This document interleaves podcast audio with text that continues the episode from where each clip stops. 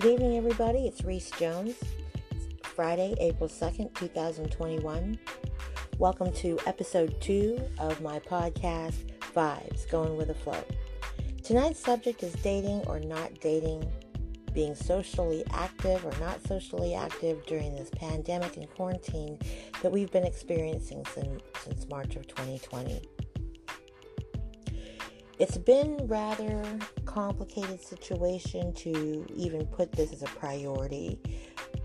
Dating or being social or remaining social the way you used to be before COVID.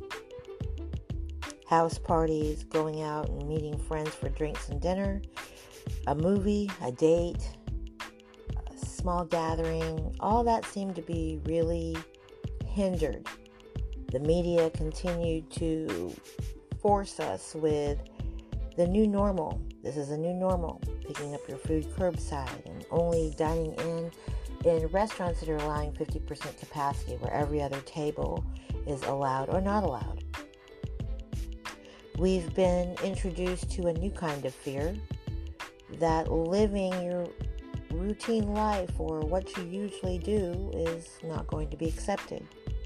And if you choose to leave for whatever reason, go to a big box store or go to uh, shopping uh, for needs, priority, priority needs. That's okay, that's allowed. Wear a mask, and if you don't wear a mask, then you're ostracized for not wearing one. When actually, it seems even more odd to be wearing one, to be looking around and seeing everybody in such fear, shifting around and, and moving around as if they were just robots, zombies, taking in whatever information is being told to them and then believing 100% that that is factual. I was really curious to know if dating had changed during this time. If a lot of it was just Netflix and chill. I noticed a lot of online dating apps and advertisements for these apps free membership. You know, this is a new way. This is, I mean, although online dating has been going on for quite some time, this pandemic and this COVID 19 has really pushed a different dynamic in the dating spectrum. Now, mind you, and I, I do admit, and please forgive me, I'm not the greatest resource on dating during this time as I have been off the market, so to speak, for the last four years. And that's just personal choice. So when the pandemic came around, I didn't really feel the crunch or the sense of urgency to jump into a relationship or to find somebody to quarantine with and be isolated with. I think I probably would have lost my mind.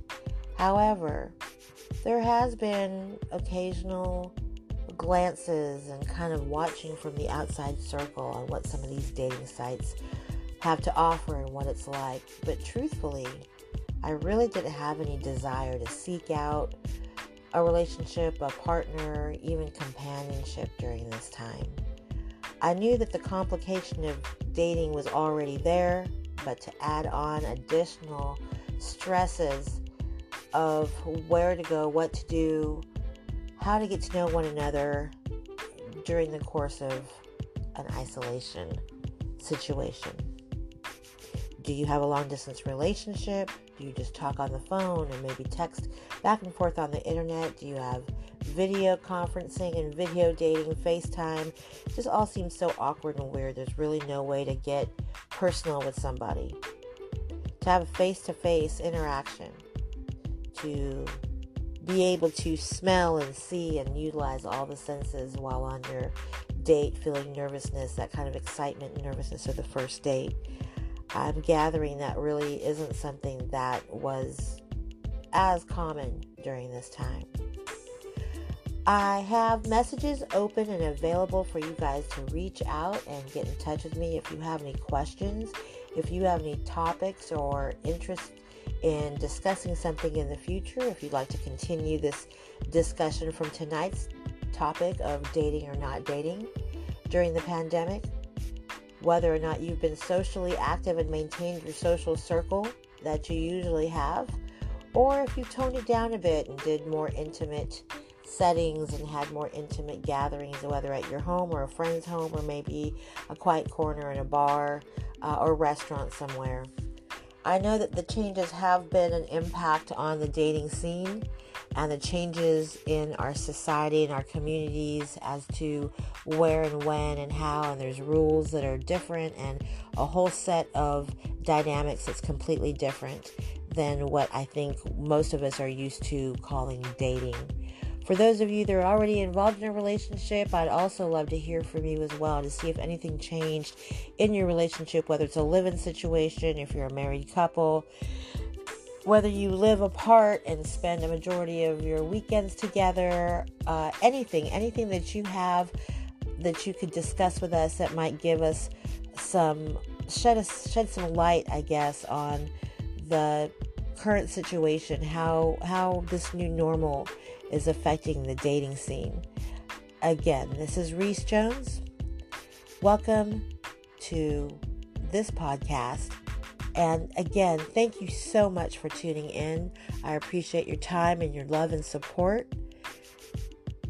All future shows will definitely be in relation to on or about uh, pre COVID, post COVID activities and um, just the way our society has changed and what things are different. If the added stresses have created uh, additional problems in your relationships, I'd really love to know that too. Thank you again for joining me tonight. Vibes going with the flow. And looking forward to next week having a panel of guests, a new and exciting topic, and hopefully some messages in from everybody around the area that might be interested in participating in some kind of uh, discussion, you know, a real true discussion. Looking forward to next week's episode, episode three. In the meantime, tune in and catch us on the flip side. This is Reese Jones thanking you again for your support.